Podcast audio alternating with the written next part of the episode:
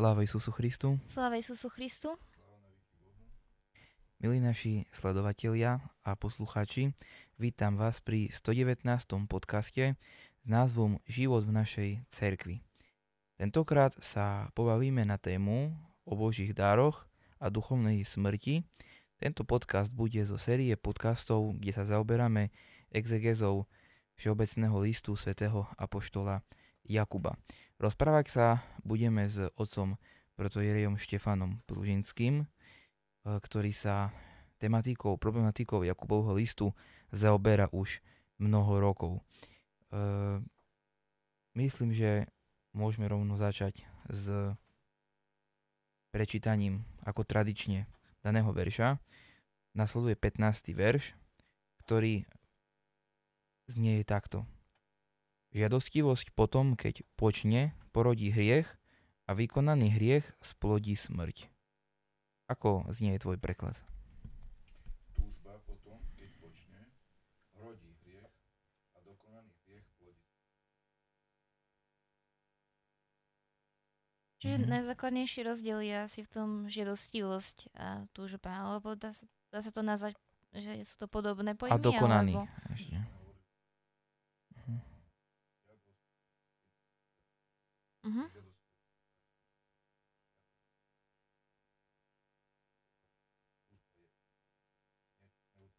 Uh-huh.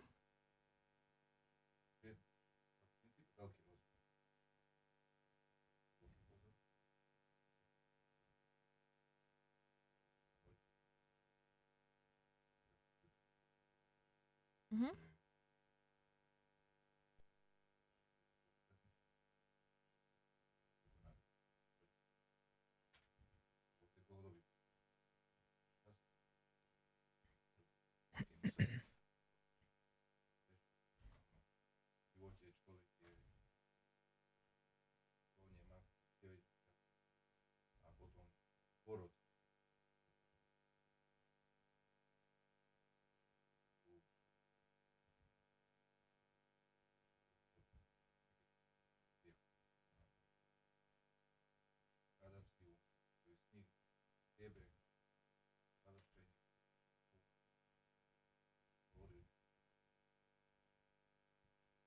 A prečo apoštol Jakub používa nejakú tú analogiu z biológie, hej, že počne, porodí a tak ďalej?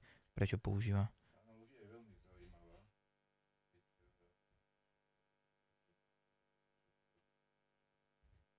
Bože, túžba, počne.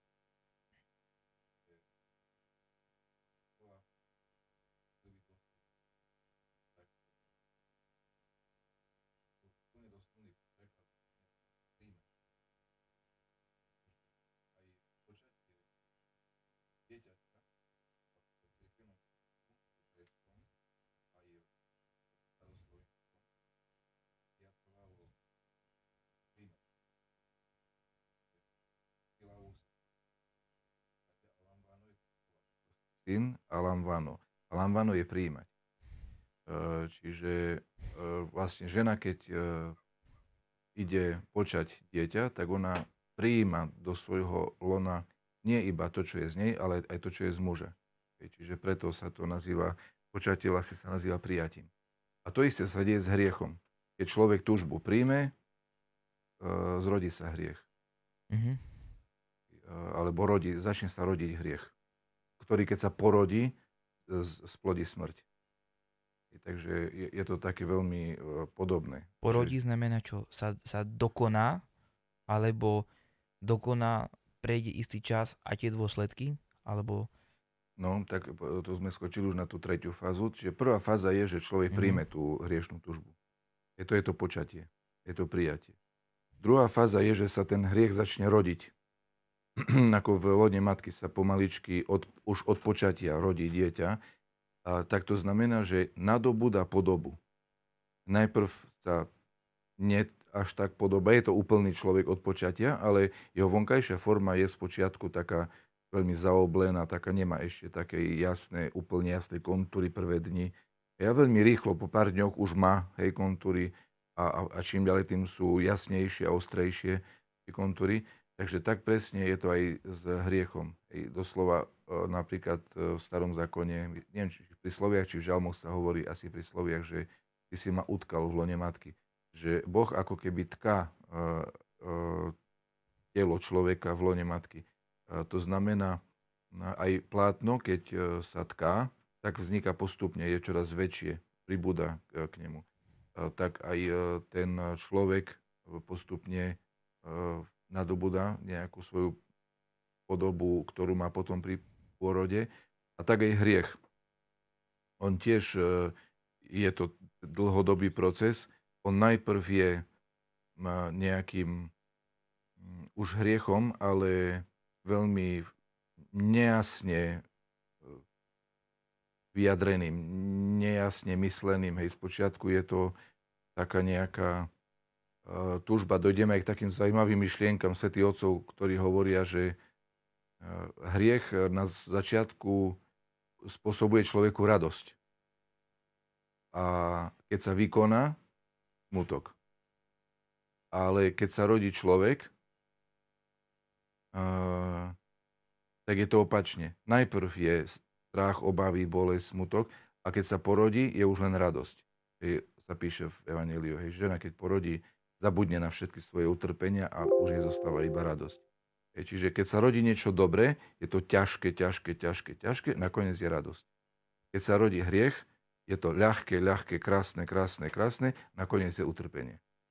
Čiže je tam taj, taký opa- opačný ten uh, proces.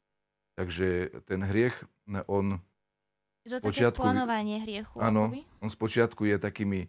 Najprv len takým úmyslom, potom, ale už je tam ten plán nejaký, že no, teším sa, páči sa mi to, taká eufória vzniká, že idem, hej, už sa neviem dočkať, hej, a tak ďalej.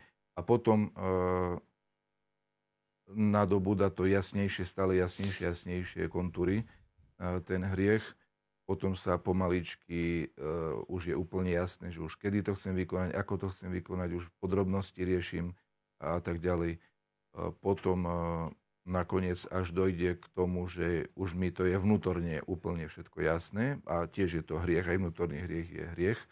Je o čom hovorí Kristus, že nielen vrah je uh, človek, ktorý sa previnil voči Božiemu prikázaniu, ale aj ten, kto sa hnevá na brata, hej, už uh, zhrešil v srdci. Alebo nielen ten, kto zosmilil, ale ten, kto už pozerá žiadostivo. Ej, takže aj, aj v tom vnútri už je to hriech. Ale stále je to, má formu vnútornú ešte iba, tá forma sa mení. No a potom sa stáva skutkom a aj ten skutok naj, treba dokonať. Ej, a už ten dokonaný skutok, on potom už plodí smrť. Mm-hmm. A tu sa dostávame k tej tretej fáze, e, pôrodu. Ej, e, pri pôrode už človek je zjavný. Už všetci vidia. Čiže už to nie je iba kdesi reálne, ale skryté, ale už je to reálne a viditeľné. Ej, tak je hriech. On aj vo vnútri už je reálny, ale ho nevidno ešte. A potom, už keď je vykonaný, už je reálny a aj viditeľný. Alebo už ako by bol porodený. No a keď sa do, dovrší, do... do dokončí jeho, jeho realizácia, tak on potom už spôsobuje smrť. Uh-huh. A no. Nejde teda o fyzickú smrť, ale o duchovnú smrť. O duchovnú smrť. Môžeme si teda povedať, čo je to duchovná smrť? No, ale ešte, aby som nezabudol, zaujímavá myšlienka, že presný opak je pri cnosti. Hej, pri cnosti, pri cnostiach zase také porovnanie zaujímavé, že hm, najprv na začiatku je dobré želanie. Hej, do, do, urobiť niečo dobré. Uh, uctiť si Boha, uh, osláviť Boha, pomôcť blížnemu, milovať niekoho. Je nejaká dobrá túžba, dobré želanie. Potom nasleduje súhlas, prijatie tejto túžby, že ja sa s ňou stotožním, áno, príjmem túto myšlienku, dobre, chcem ju urobiť, chcem, chcem ju vykonať, idem na vec. Hej, hoci to je ťažké, lebo tie dobré veci sú naopak z začiatku ťažké. Ja človek si povie, že áno, je to ťažké, bude to stať veľa námahy, potu, utrpenia, ale idem na vec. Že súhlas nastal. Po súhlase e, prichádza nie pôžitok, a, ale radosť, taká tá duchovná radosť je sprevádzaná. Človek už keď je niečo dobre robiť, je mu ťažko, ale teší sa z toho. Má z toho dobrý pocit. Hej, čiže je tam radosť. A potom sa rodí nie hriech, ale dobrý skutok, ktorý plodí nie smrť, ale život. Mm-hmm. Hej, čiže to, to, dostáva, dochádza k plodu, ovociu toho celého, nakoniec je život. Takže to prinesie nejaký život ľuďom. Keď môžeme sa opýtať jednu vec, možno taká maličká odbočka, ale súvisiaca. V podstate už niekoľko rokov um, ma zaujíma otázka, že ako je vlastne to s tou radosťou. Hovoríš, hej, že vlastne keď človek, um, keď už len ide urobiť tú dobrú vec, alebo už ju urobil, má radosť. Predpokladám, že povieš, že duchovnú radosť. No. Ale má tá duchovná radosť niečo aj spoločné s tou telesnou radosťou? Uh, hej, ale Anička, si zapamätajte tú otázku, ešte ty hovorila, že s tou duchovnou smrťou, čo to je tá duchovná smrť, mm. hej, to som sa k tomu nedostal ešte.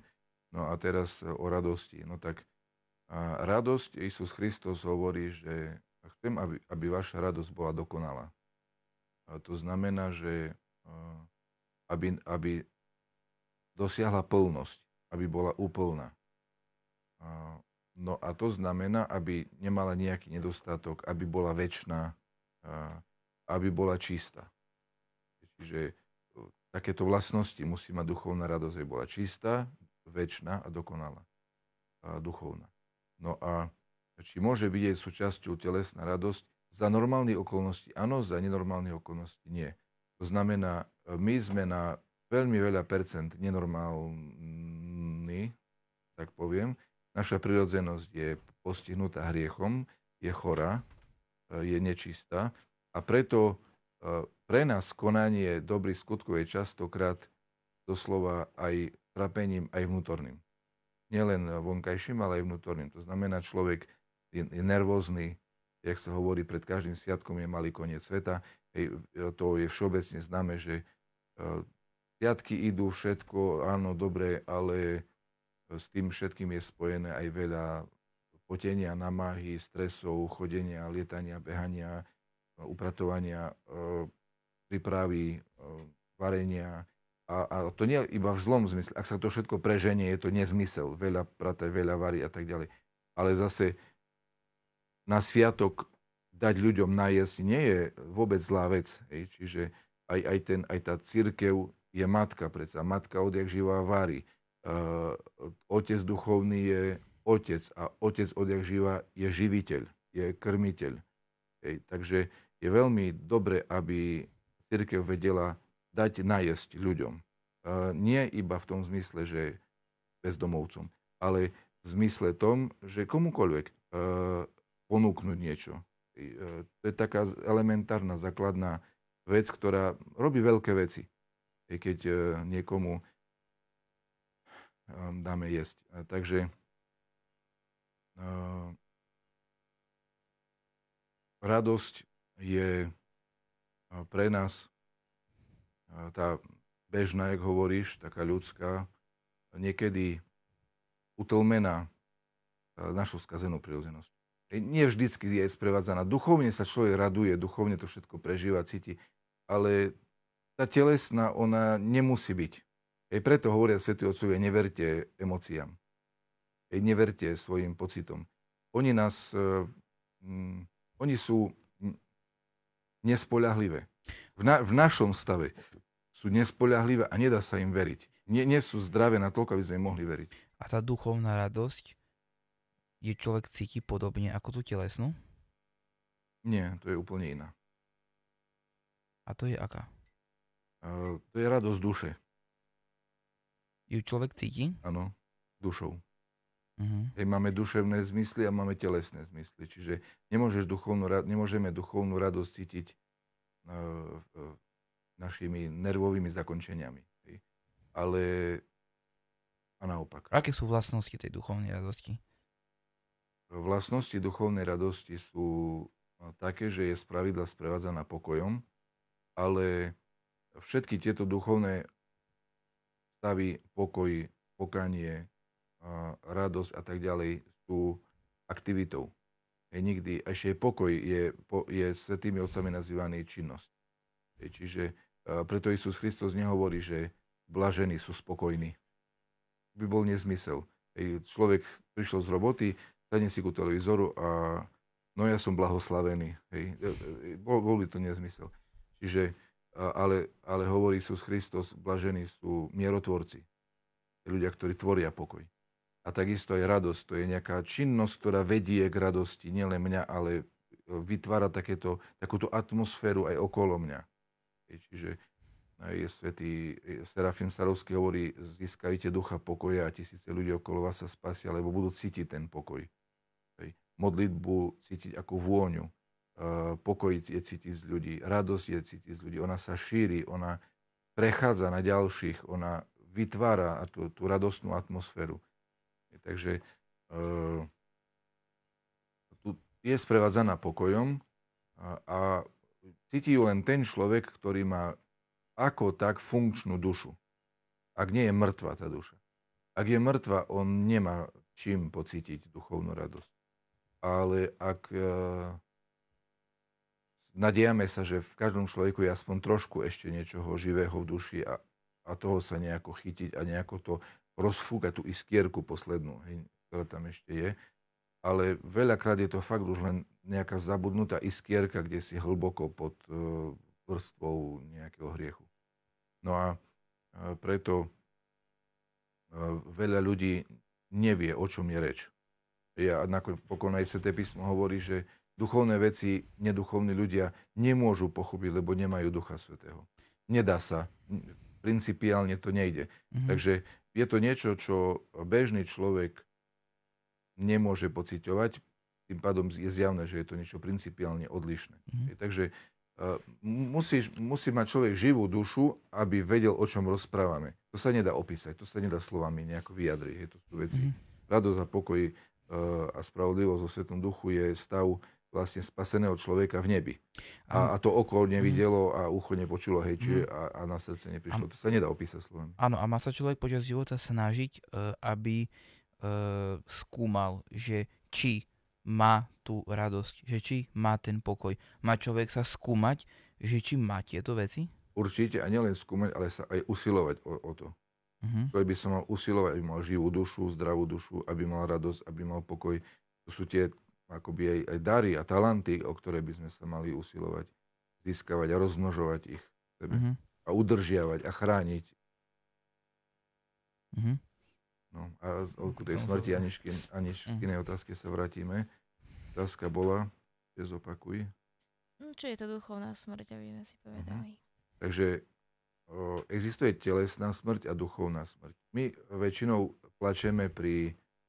Ľudia plačú, keď niekto zomrie telesne, no tento plač je plač nad sebou samým. Väčšinou, pretože nad tým človekom, ktorý zomrel telesne, tam nie je dôvod plakať. Jedine, že by to bol nejaké vyloženie nekajúcný bezbožník, ktorý Boží nepriateľ, ktorý do smrti bol Božím nepriateľom, tak tam by bol dôvod plakať nad jeho zatratením. Ale ja si nemyslím, že je veľa ľudí, ktorí na pohrebe plačú nad jeho zatratením. Je, je to skôr zriedkavý jav. Uh, väčšinou sa plače nad tým, že jak nám bude bez neho. Uh, ako my teraz budeme žiť bez neho.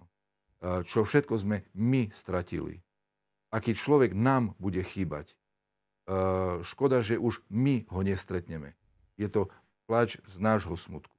Je, tam, tá fyzická smrť je pre neho... On id, id, idet, idi, že nic bolízen, pečal i vozdechanie, no žízen bezkonečná.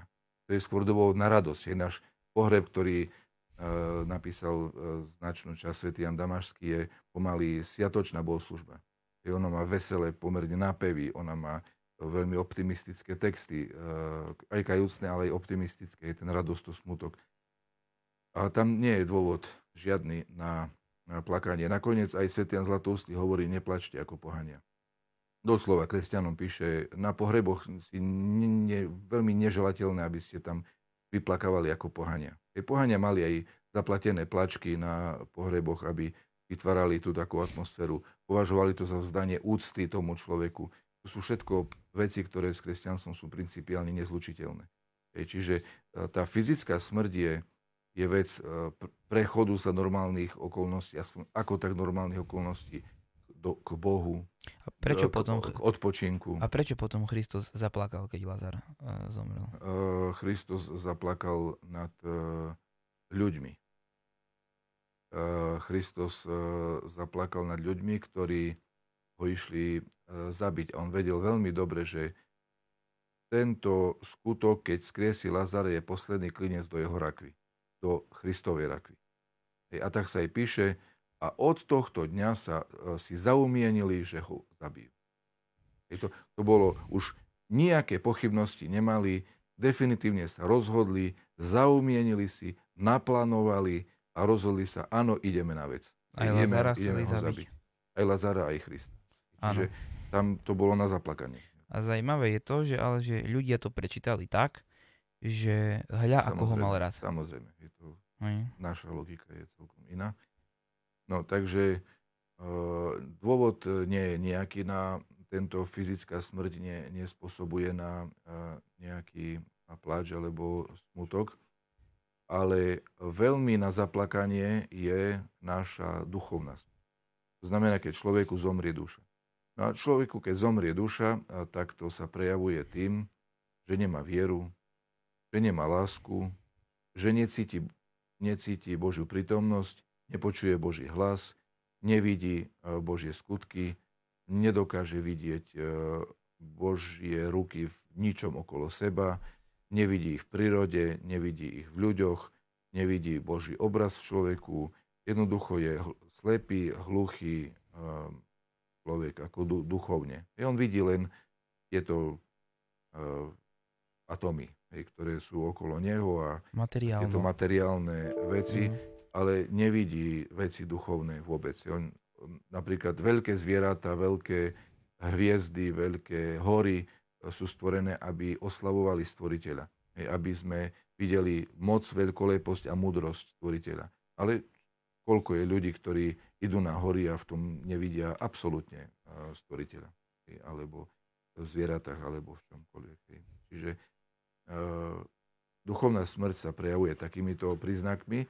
A potom existuje uh, pojem, ktorý sa nazýva druhou smrťou. Uh, to znamená, že tu na, na tejto zemi je to vždy také ešte, že ten aj mŕtvy môže ešte nejako ožiť. Hej? A ten mŕtvy duchovne ešte sa môže pokajať, ešte môže uveriť a môže sa spasiť.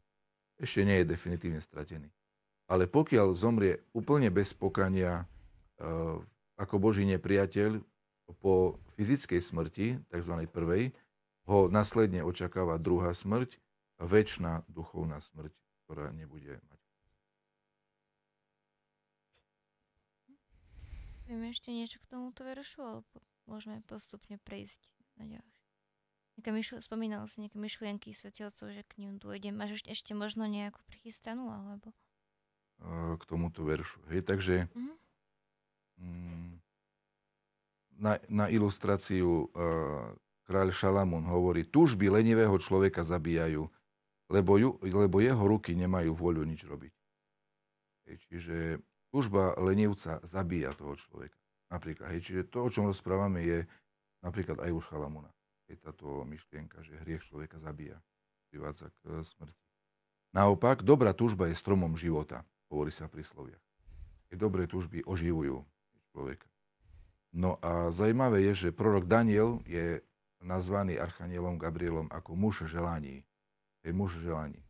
E, dobrých želaní. Mám pocit, že som na jednom mieste to zazrel aj o Eliášovi.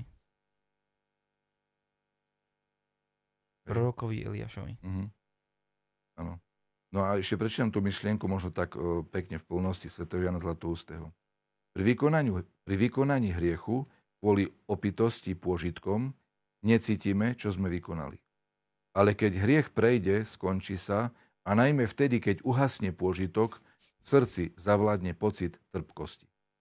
U rodiacich žien sa deje opak.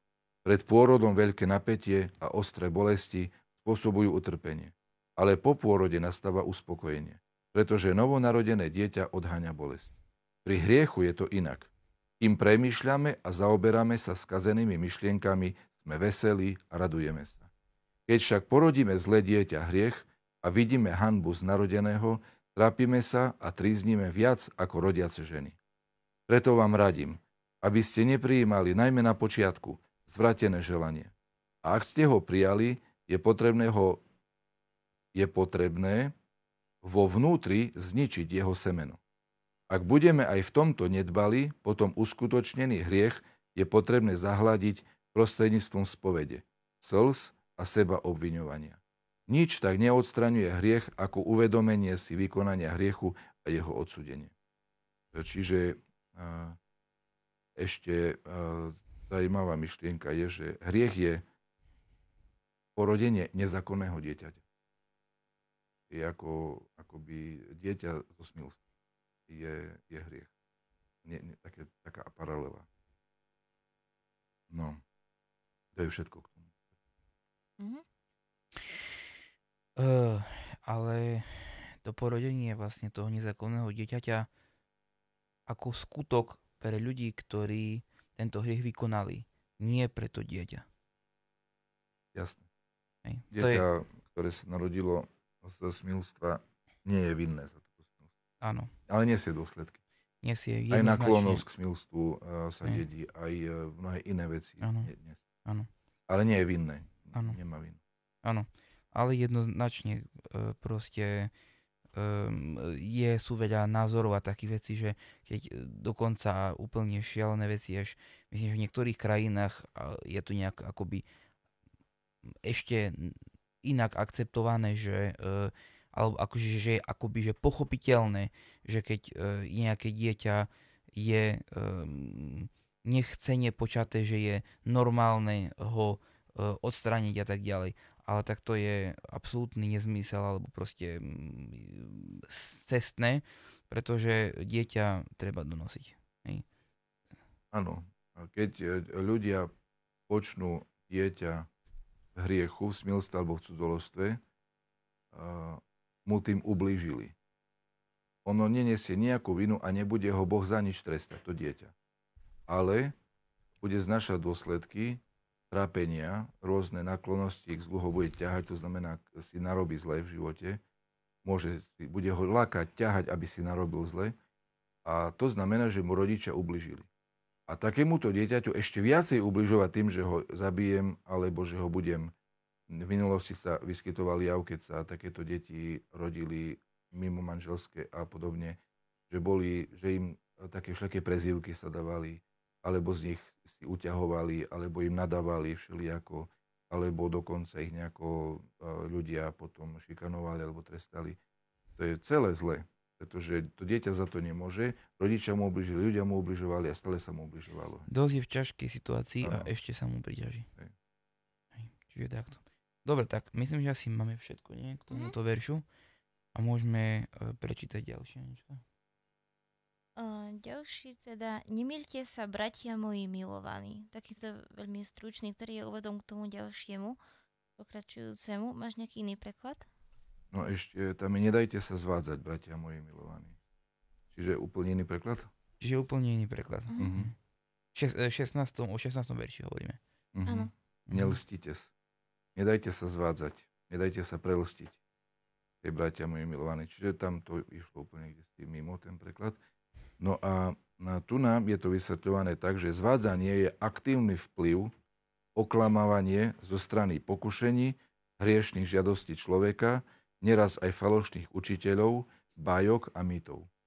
Takže to sú asi tie také skupiny faktorov, ktoré nás môžu zvádzať v živote. Mm-hmm. Zlé názory zlých učiteľov nie iba v škole, ale učiteľom môže byť rodič, môžu byť kamaráti, môžu byť ulica, môžu byť médiá. Tieto nás môžu zvádzať s všelijakými hlupými názormi. Bajky, to znamená rôzne legendy ľudia, nie iba také, čo napísali bajky o nejakom hrade, ale je množstvo bajok medzi ľuďmi, predsudkov, nezmyselných teologických názorov, napríklad o pôste, že, že predsa Isus Kristus povedal, čo nepoškvrňuje človeka to, čo vchádza do úst, ale to, čo vychádza z úst. To znamená, že nemusíme postiť, lebo to, čo Jemena z nepoškvrňuje. Toto je babská bajka. Pretože Isus Kristus, keď tieto slova vyslovil, tam nič o poste sa nerozprávalo, ale hovoril o tom, že človeka nepoškvrní to, že je s neumytými rukami. Tam nebola reč o poste, ale o neumytých rukách. A ľudia toto tak, ako, takú paraexegezu toho urobili, ktorá im vyhovuje z, z rôznych dôvodov hriešných, že niekedy, hej, to môžu teda byť dôvody takéto e, nepravé, že to Kristus tým chcel povedať, že môžeme ešte aj v poste veci nepostné. Čo nie je pravda. Tak to nebolo myslené a nič také Kristus nikdy netvrdil. Taká bab, bajsk, babka, bajka, babská. Mhm. Ja som sa aj čudovala, že k čomu sa to vyjaže, nemýlite sa, ako keby tam bolo predtým nejaké iné tvrdenie, ktoré je zlé a teraz nemýlite sa, tak to nebolo veľmi tak. Mm. Ale naopak no, teda... to pekne uzatvára akoby tú myšlienku. Mm-hmm. Dobre, tak môžeme asi prejsť niekde ďalšiemu veršu. No. Teda uh, on znie tak. Každý dobrý údel a každý dokonalý dar pochádza z hora od Otca svetiel, v ktorom niet premeny ani tieňa zmeny. Ako znie tvoj preklad? Každé dobré venovanie alebo dávanie, či nie údel, tam údel, tam nejaký údel sa nespomína, ale uh, dobré od Boha venovanie alebo bo- od Boha dávanie a každý dokonalý dar je z hora, zostupuje od Otca svetiel, je zase tam tiež celkom iný preklad asi nie, nie, že zostupuje, ale pochádza z hora. Pochádza. Je to, tam je doslova uh, teda aj v gréckom, aj v cirkevnoslovanskom. V cirkevnoslovanskom je schoďaj, je schádza, dostupuje. Od Otca svetiel, u ktorého niet premeny alebo tieňa zmeny. Ten koniec. Uh-huh. Hm. To nie je údel, ale čo tam bolo? Darovanie, venovanie? Áno, dávanie, obdarovanie. Pochádza z hora od Otca svetiel, čiže myslí sa tu Boh. Teda? A čo sa myslí pod tým venovaním, darovaním? Mm. Takže o, o, od Boha pochádza každé dobré dávanie, mm-hmm. aj každý dokonalý dar. Takže aj to dávanie od Boha je dobré, aj ten výsledok, ten dar je tiež dobrý. Hej, takže aj ten proces dávania je dôležitý. Záleží veľmi o to, ako dáme niekomu niečo. My môžeme dávať, tu máš na... A môžeme pekne, uh, s milým slovom, s úsmevom, s láskou, poď, brat môj, nech sa páči, vezmi. Čiže jedno je iné dávanie a druhé iné dávanie. U Boha je len dobré dávanie, pekné dávanie, s láskou. Čiže aj to dávanie je u Boha pekné. Aj samotný dar je. je... Mm-hmm. A vlastne uh, nie táto verš citáciou zo Starého zákona náhodou u apoštola Jakuba? Neviem, ale nachádza sa v liturgii. Nachádza sa, uh-huh. Máme ho v zámonovej modlitbe, takzvané na konci liturgie. Uh-huh. Ako sa tam dostal? Čiže to je zaujímavá otázka, že to modlitba na liturgii a je tam verš od apoštola Jakuba. Tam tak, ako sa tam dostal. Uh, liturgický život je súčasťou svätej tradície. A sväté písmo je zapísaným kúskom svätej tradície. Čiže sväté písmo a svätá tradícia sú neoddeliteľné veci od seba a preto, že vychádzajú z jednej a tej istej skúsenosti cirkvi. Cirkev žila od začiatku a žije nejakým životom. Niektoré veci prechováva liturgicky, niektoré vo svätom písme písomne. Čiže tá istá tradícia cirkvi uh, sa zachytila aj v modlitbe, aj v Biblii. Uh, ústna. Lebo niekoľko rokov, až do približne roku štyridsaťpäť, od roku tridsaťtri do roku štyridsaťpäť, nebola nejaká kniha Biblie, Nového zákona neexistovala. I prvé knihy vznikali až v štyridsiatych rokoch. Čiže niekoľko rokov cirkev žila bez jedinej biblickej knihy Nového zákona. A to neznamená, že nemala Bibliu, že nemala sväté písmo, že nemala evanjelium. Mala, ale ústne a liturgicky. Čiže Liturgicky zachovávala si to slovo pravdy, to slovo evanjelia a kázňou, aj tou apoštolskou kázňou. No a potom sa tieto veci niektoré pozapisovali do evanjelií, do listov, do knihy skutkov mm-hmm. a do zjavenia. Keď sa pozapisovali, časť z toho sa pozapisovala. Takže je to všetko z jednej tej prvotnej ústnej apoštolskej tradície. No a to dostalo z nej do liturgie aj do svätého písma. Už teraz by sme museli veľmi špekulovať, keby sme chceli povedať, kde to bolo najprv. Hej. Či v liturgii, či vo svätom písme. To ja nie som liturgista, ja neviem posúdiť, od akého storočia sa tento text už nachádzal v Biblii, to ja neviem. Mm-hmm. Ale teda v rámci tej modlitby iba tento verš je zo svätého písma, ostatné sú iného pôvodu, alebo ako to je? Celá tá modlitba je... To je celá, tam je veľa biblických myšlienok, ale je takých úplne bežných o sviaštenstve, o, vlád, mm-hmm. o državi našej a o všetkom možnom, hej, aké také prosby mm-hmm. úplne jekteniové až tam. Ale vyzerá, že... Vyzerá, že uh... tento verš, ktorý z tej modlitby je možno práve z Jakuba, z Jakubovho listu, môže byť či sa, hej, či, sa, či, či sa neviaže náhodou, lebo je tam hej, mír, mírovi tvojemu dáruj, cerkvám tvojim sviešteníkom strani naše a tak ďalej. A potom je, ako vsiako je dajanie blaho i vsiak dar soveršen svýše jesť. Čiže či to náhodou nesúvisí nejakým spôsobom s tým e, pokojom. Všetko ako zúbe. Dobrý údel, ako dobrý dar. Všetko so všetkým súvisí a pozerám, že ja tu mám množstvo citátov zo Starého zákona k týmto mm-hmm. veciam. Hej. Čiže aj v Starom zákone, mm-hmm. aj v Novom zákone tieto myšlienky bez pochyb boli. Napokon, keď zoberieme už knihu Genesis, všetko, čo Boh stvoril, bolo veľmi dobre. Siak dar, hej, uh, uh, blah, blaho, siako je dajanie blaho, je siak dar soveršen. Hej. Čiže všetky tie... Uh, to, čo Boh robil, bolo veľmi dobre. Už v Genesis to máme. Takže mm-hmm. nie úplne doslova, ale v princípe tam myšlienka bola už odtiaľ dávno. A prečo sa tu takto Boh nazýva, že Otec svetiel? Mm-hmm. No. Um, prečo, prečo sa nazýva Otec svetiel?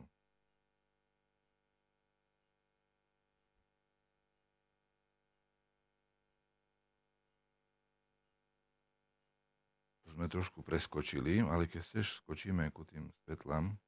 Takže pod týmito uh, svetlami teba rozumie veľa vecí. Pretože Kristus povedal, ja, ja som svetlo sveta. Nie? Kristus povedal, ja som svetlo sveta. A preto Boh Otec, ten Otec, to je Boh Otec. Je Otcom svetla, lebo je Otcom Isusa Krista. Mm-hmm. Je, čiže uh, a takisto aj Svätého Ducha. Uh, Svätý Duch tiež vychádza od Otca. Čiže Boh Otec je zdrojom týchto obidvoch svetiel. Aj Krista, aj Svätého Ducha. Prvé vysvetlenie. Ježiš Kristus je pre nás dokonalý dar. Lebo ano. Zostupuje od Otca svetiel. Áno. Uh-huh. Teraz, lebo teda Boh Otec je otcom tohto svetla, Ježiša Krista.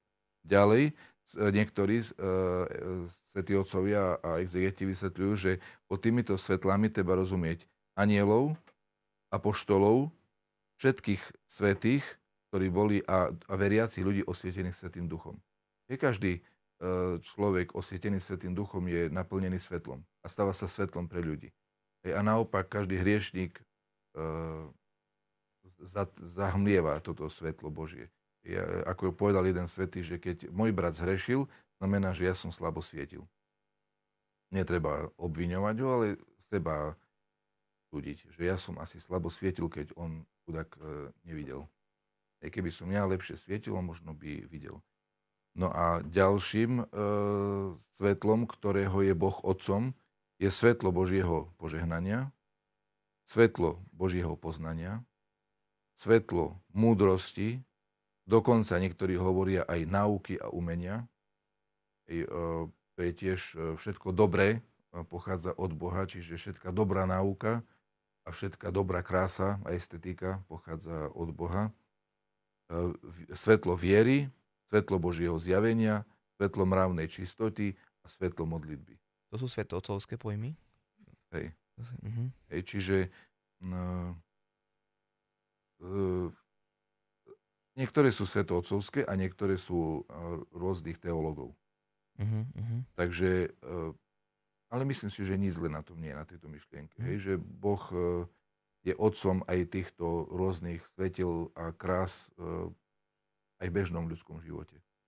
No, ďalej, taká zvláštna myšlienka, ale poviem vám potom veľmi zaujímavé biblické zdôvodnenie, že Boh je otcom aj slnka a mesiaca. A možno sa nám teraz bude zdať, že no, jak môže mať mesiac otca. Nie? Ale si predstavte, že v knihe Job sa píše, kto je otec dažďa?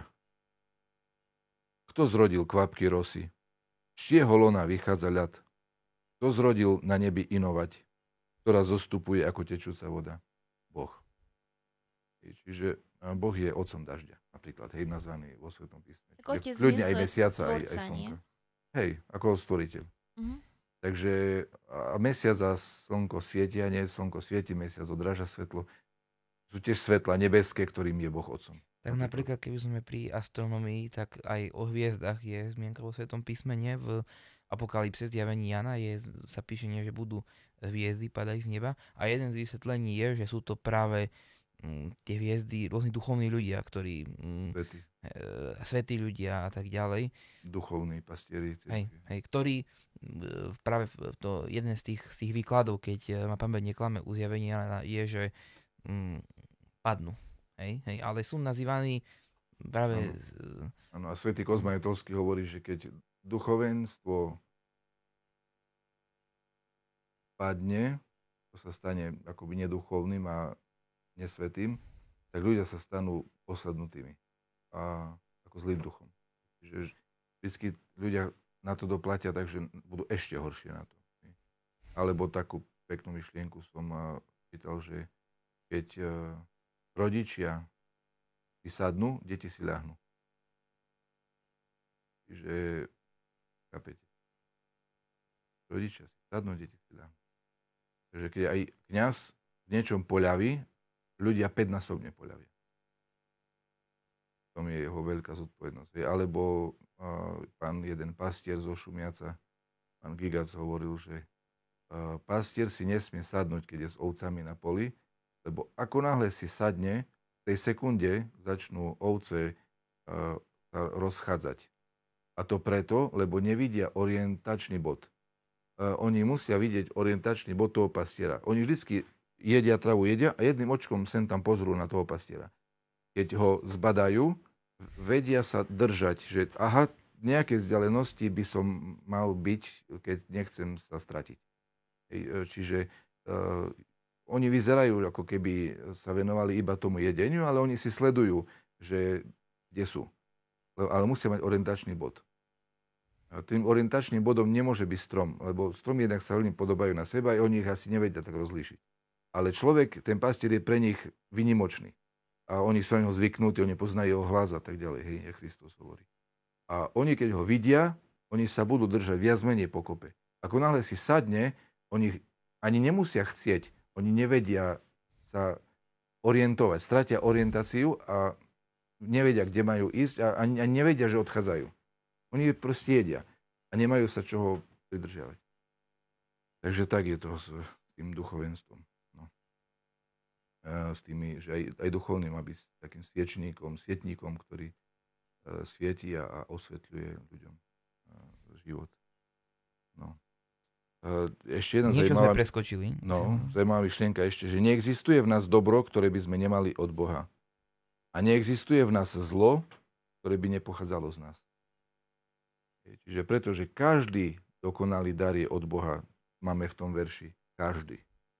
Čiže všetko, čo máme dobré, nie je naše. Alebo inými slovami, nič, čo máme dobré, nie je naše. Lebo všetko dokonalé je iba od Boha. Všetko, pozor, nie veľa, ani nedačo, ale všetko. Všetko, čo je naozaj dobre a dokonalé, je od Boha. To znamená, že to, čo máme dobre a dokonalé, nie je z nás. A naopak zase e, neexistuje vec zla, ktorá je v nás, čo by nebola naša. Je to, sú, to už je náš produkt.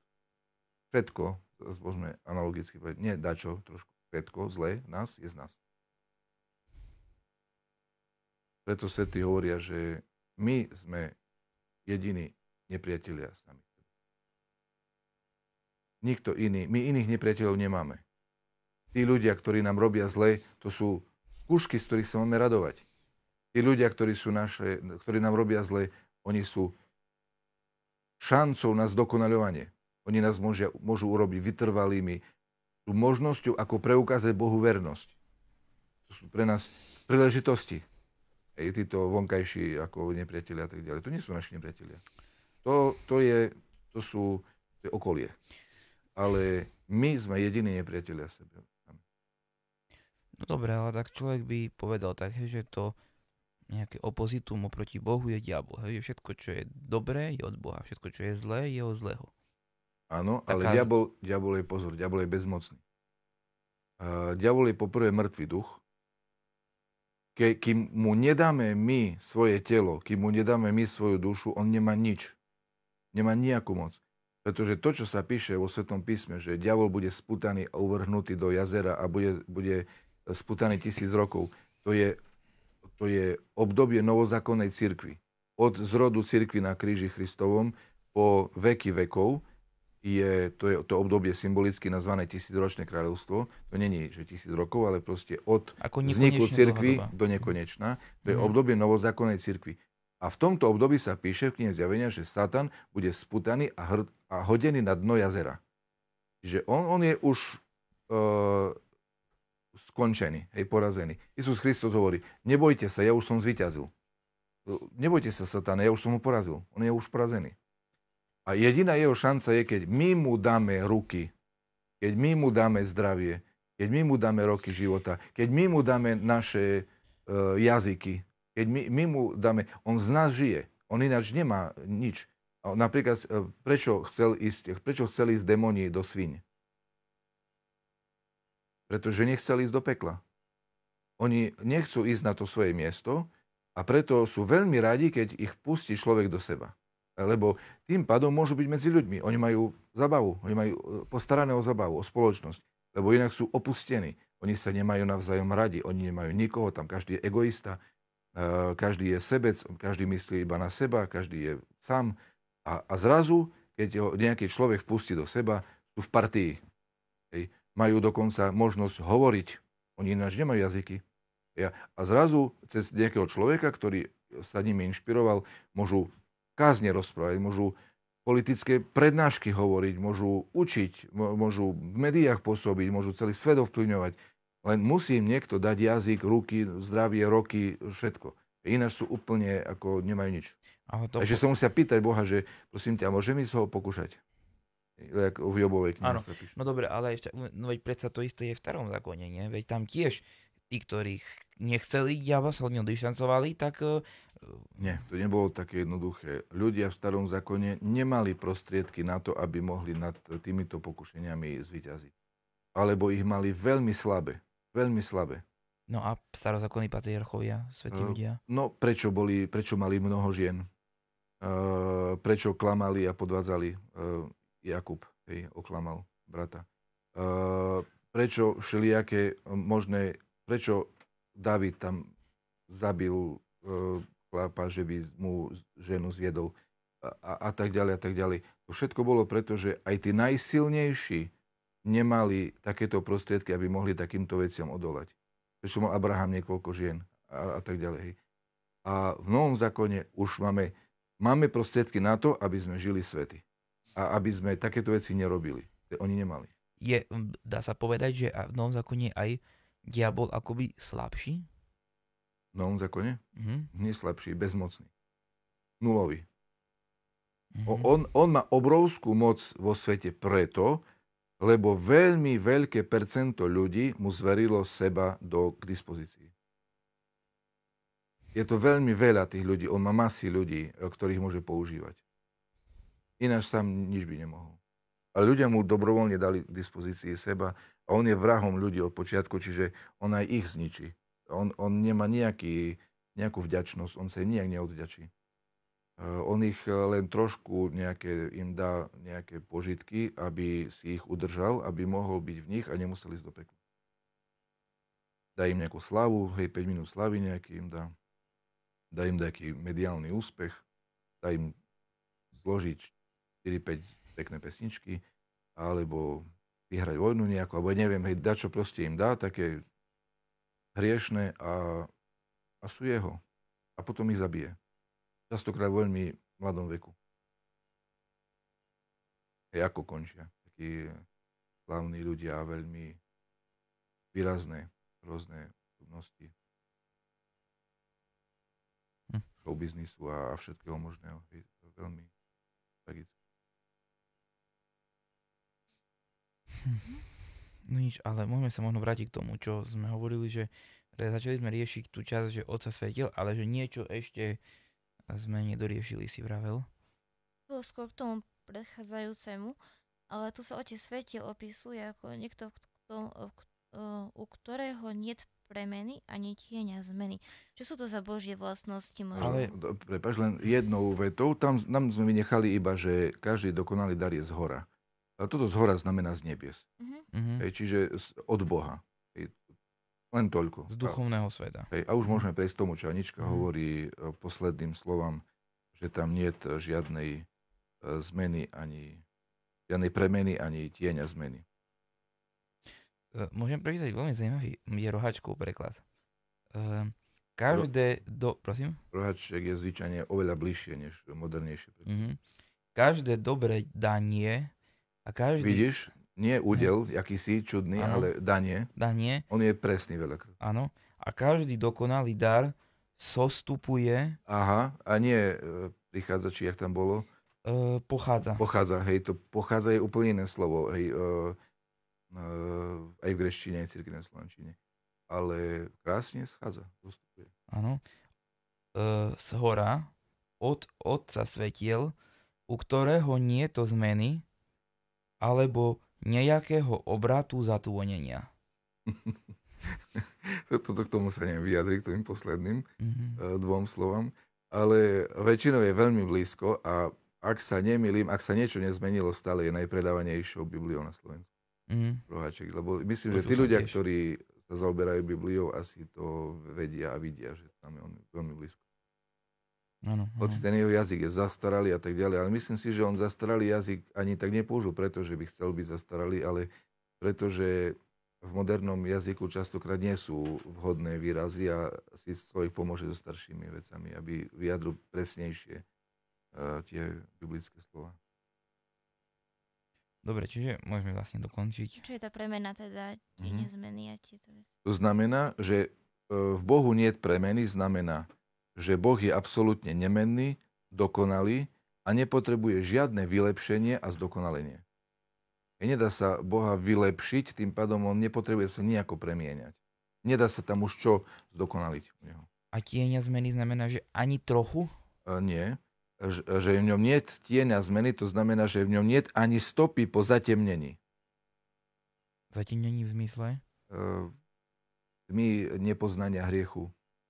V ňom niet ani tieňa e, niečoho negatívneho. No v slovenčine modernej sa nepoužíva takéto prirovnanie. Je, povedz, že nie, nie je ani kúsok, ale nie, nie je ani tieňa. No tak to je biblický jazyk mm-hmm. starodávny. Hej. Mm-hmm. Začítam celú vetu. E, to, že v Bohu niet ani tieňa zmeny, znamená, že v Bohu niet ani stopy po akomkoľvek zatemnení, čiže nedostatkoch.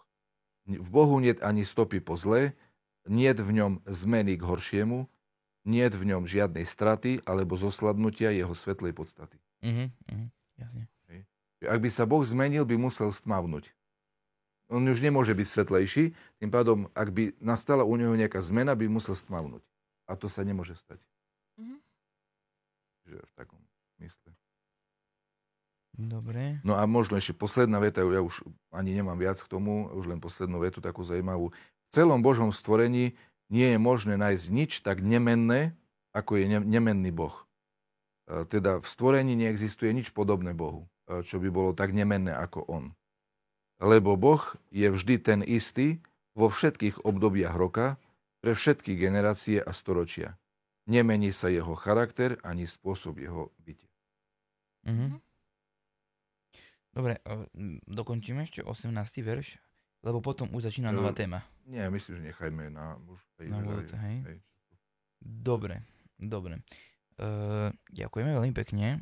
A ja by som dal prístor diváckým otázkam. Jurko, máme niečo? Tak sláva Ježišu Christu. Sláva na veky Bohu. Máme tu veľa pozdravov a komentárov. A máme tu aj jednu zaujímavú otázku od pani Danky Čokinovej, ktorá píše: v súvislosti k tejto téme. Nemáme na pohrboch plakať, teda nemali by sme skôr sa tešiť, čo je pochopiteľné. Prečo potom pozostali nosia smútok, po našom povedané žalobu? Celý rok. Nestačilo by napríklad iba tých štyridsať dní, že odkiaľ to pramení? By ma zaujímalo. Ďakujem pekne za odpoveď. Uh-huh. Tak toto nosenie čierneho oblečenia je čiste ľudský zvyk, ktorý nemá biblické, ani svetovcovské, ani cirkevné opodstatnenie. Nikde. Ani sa veľmi nevyskytuje v pravoslavnom prostredí vo svete, iba skôr medzi malými pravoslavnými komunitami žijúcimi v nepravoslavnom prostredí, z ktorého to prišlo k nám. Čiže je to skôr vplyv nepravoslavného prostredia, z ktorého sa to dostalo potom medzi niektorých našich ľudí, alebo hlavne v našej, na Slovensku. Je to hlavne v minulosti na Slovensku. Je to nejako bolo prebraté. Je tam na to nejaké opodstatnenie nie je. Ak v pravoslavných tradičných krajinách existovalo a existuje čierne oblečenie, tak je to celkom iných dôvodov, a to nie preto, že niekto zomrel, ale ako vyjadrenie zasvetenia sa Bohu a pokania. To znamená, že ja už som zomrel pre tento svet. Čierna farba je taká farba ako keby smrti, ale v zmysle pre hriech. Pre, pre veci také e, málo významné, materiálne a tak ďalej, človek ako keby zomiera. E, preto existuje tradícia, že e, chodili ženy, hlavne keď už e, zostali same, napríklad vdovy, ale nie iba. V Grécku v minulosti napríklad e, e, viaceré chodili takto už v čiernom oblečení do smrti. Ale bolo to takým skôr, takým, by som povedal, približením sa možno k mnístvu dokonca. Hej, tých, taká, taká funkcia tých vdov, hej, bola taká pekná, ale duchovná. Tam nebolo to o smutku, ani sa to nikdy nenazývalo smutkom. Hej. Bolo to takým vyjadrením zasvetenia sa Bohu a pokánia. No a toto tradíciu má. Veď napríklad zoberme si svätú Kseniu Peterburgskú, ktorá hej, zvyšok svojho života zasvetila Bohu a každodenným, každonočným modlitbám za svojho zosnulého muža. Hej. Čiže toto má. E, ďalší príklad ma napadá sveta e, carovna e, Elizaveta, e, vlastne e, Ruska. Alexandra. Nie, je Elizaveta. Kňažná. Kňažná Elizaveta, ktorá e, sa je zobrazovaná v takomto bielom oblečení. A ja som čítal, že to bolo akoby smutočné oblečenie. Ale takhle biela farba nejakú nádej predstavuje. Čiže skôr tam asi takáto myšlienka bola. Keď to tak, tomu dala hej. taký obsah, prečo nie? Hej, čiže, čiže, a tiež hej, vlastne tie modlitby za, za, za manžela um, sa modlila. Čiže, čiže je tam pekná myšlienka, napríklad tie vdovy, keď zomreli, zomreli muž a oni zostali same. Tá čierna farba môže vyjadrovať aj to, že ona sa už nechce vydávať, ona už nemá plány žiadne tu na, uh-huh. na tejto zemi, hej. Uh-huh. A, a to je taký ideál, lebo si predstavte, že sa druhýkrát uh, by oženila, jak sa pozrie mužovi do očí potom uh, v, vo večnosti. Prečo je potom dovolený druhý, tretí sobaš? Uh, on, on je dovolený, on je trpený, uh, ako keby zo zhovievavosti, no dobre, uh, cirkev povedala, že nie je to ideálne, nie je to úplne v poriadku, ale chápeme, niektorí ľudia to nevydržia, tak aby neboli ešte horšie hriechy, aby ten človek nezačal žiť treba promiskuitne s mnohými ženami a tak ďalej, tak aby to malo nejaký poriadok, tak dobre, radšej sa oženia žiť s jednou. Ale to je len pre tých, čo nemôžu vydržať. Mm-hmm. Hej, pre človeka, ktorý je príliš slabý. Hej, a preto aj súčasťou modlitie pri druhom a treťom subaši sú uh, kajúcne myšlienky. Tam je to o pokáni do veľkej miery. Čiže určite tým cirkev ukázala, že radšej je, zo, treba zostať tak, keď ovdovela, ja apoštol Pavol to hovorí, keď ovdovela, že na nich zostane tak, je. A, a ak sa chceš ešte raz oženiť, tak cirkev ako keby prosí, no Bože, odpusť mu. Je to taká akoby prejav zhovievavosti a pochopenia k ľudskej slabosti. Nič veľmi pozitívne v tom až také nie. Mm. Ale zase iná situácia, trošku iná situácia je v prípade nie, že žena zomrela, ale že žena človeka opustila. Alebo muž opustil ženu. Ej, tam uh, oni, oni aj tak uh, si do očí už pozerať asi nebudú chcieť nikdy. Uh, takže tam je to skôr pochopiteľnejšie, že, lebo ak sa ak muž ženu podviedol, alebo žena podviedla muža, to manželstvo už neexistuje. Nie je čo zachraňovať, nie je čo čakať vo večnosti. E, takže tam, tam, je to ešte, tam je to skôr pochopiteľnejšie. A ešte keď išlo mladého človeka, mm. e, tam, tam je to... Nová šanca. Nová šanca. Mm. Cirkev má, pravoslavná cirkev má pochopenie. Nie je to ideál, ale má pre ne. Dokonca, keď jeden z tých dvoch, uh, hej, že niekto bol opustený a teraz je mu daná šanca sa druhýkrát oženiť alebo vydať a ten druhý bude prvýkrát sobašený, môže byť uh, normálny sobaš, ako keby po prvýkrát. Ano. Iba v tomto prípade, ak jeden z nich je uh, prvýkrát a kvôli nemu sa dovoluje uh, tento sobaš uh, po prvýkrát a on je tajinou. Svätá tajina je ten prvý sobaš a ten druhý a tretí sa už nepovažuje za, za plnosť. Všetko je v cirkvi tajina, ale už nie je to taká... Je do... takzvané základné. Taká základná, ako, alebo uh-huh. úplná, dokonalá ako tá. Uh-huh. Ako prvý. No, trošku dlhšia odpoveď bola. Ďakujeme pani Danke za otázku. Pozdravujeme ďakujeme. srdečne. Pozdravujeme. Toto je od nás všetko. Dobre, Dobre. tak ďakujeme za, za všetko, za pozdravy. Dobre, takže um, tradičná rubrika na záver. Výrok zo Svätého písma. Pripravil si si nejaký pre nás? Uh-huh, taký jeden žalm, ktorý sa mi zapáčil. A ten hovorí. Preskúmaj ma, silný Bože, a poznaj moje srdce. Preskúšaj ma a poznaj moje myšlienky. A viď, či je vo mne nejaká zlá cesta a veď ma cestou večnosti. Také, také pekné. Bože, ty ma preskúmaj, ak niečo zlé vo mne vidíš, pomôž mi sa toho zbaviť a veď ma cestou večnosti. Po dobrej ceste. Daj Bože. Daj Bože, ďakujeme veľmi pekne. No, v najbližších dňoch nás čaká pamiatka mnohých svätých ľudí, ale e, možno paru by som vybral. E, v piatok bude svätého Teodora Tyrona, veľmi známeho svätého. V nedeľu nás čaká nedeľa o blúdnom synovi, v ktorej sa budeme ešte hlbšie zamýšľať nad svojim duchovným stavom, kde budeme e, s pomocou aj veľmi krásnych cirkevných textov e, oplakávať to, že sme odišli od Boha, že sme svoj život namiesto zasvetenia Bohu rozbili na rôznych zlých veciach a budeme sa pokúšať a prosiť Boha, aby nás prijal naspäť za svojich synov. Takže to toľko k nedeli. Vo štvrtok bude svätej Matróny Moskovskej, veľmi známej a obľúbenej svätej i aj v našich končinách. No a na budúci piatok bude najdenie, prvé a druhé najdenie hlavy svätého Jana Krstiteľa. Čo bude možno taký vedľajší sviatok pre našu cirkevnú obec Zavadka, keďže tam máme sviatok, mm-hmm. zas, chrám zasvetený svätému Janovi Krstiteľovi. Toto druhé a tretie najdenie hlavy zvykne byť v poste, ale toho roku je veľmi neskoro začína, tak vyšlo pred postom. Áno, áno, áno, áno. Dobre, takže toľko, toľko e, k dnešným myšlienkam. Ďakujem ti veľmi pekne, Bohu v prvom rade. Ďakujem za to, že sme mohli sa stretnúť, že sme mohli porozprávať mnoho veľmi dôležitých myšlienok pre náš duchovný život.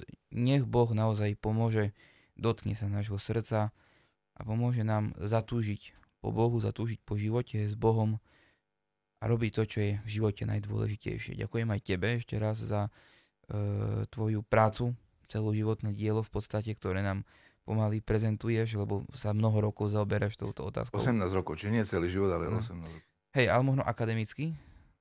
Ani nie. Ani no, ale neviem. Povedzme asi väčšina. Vlastne aj predtým sa robí, ale hej, veľká, veľ, veľká, určite veľká časť. Hmm. Ďakujem veľmi pekne Aničke. Ďakujem veľmi pekne našim technikom.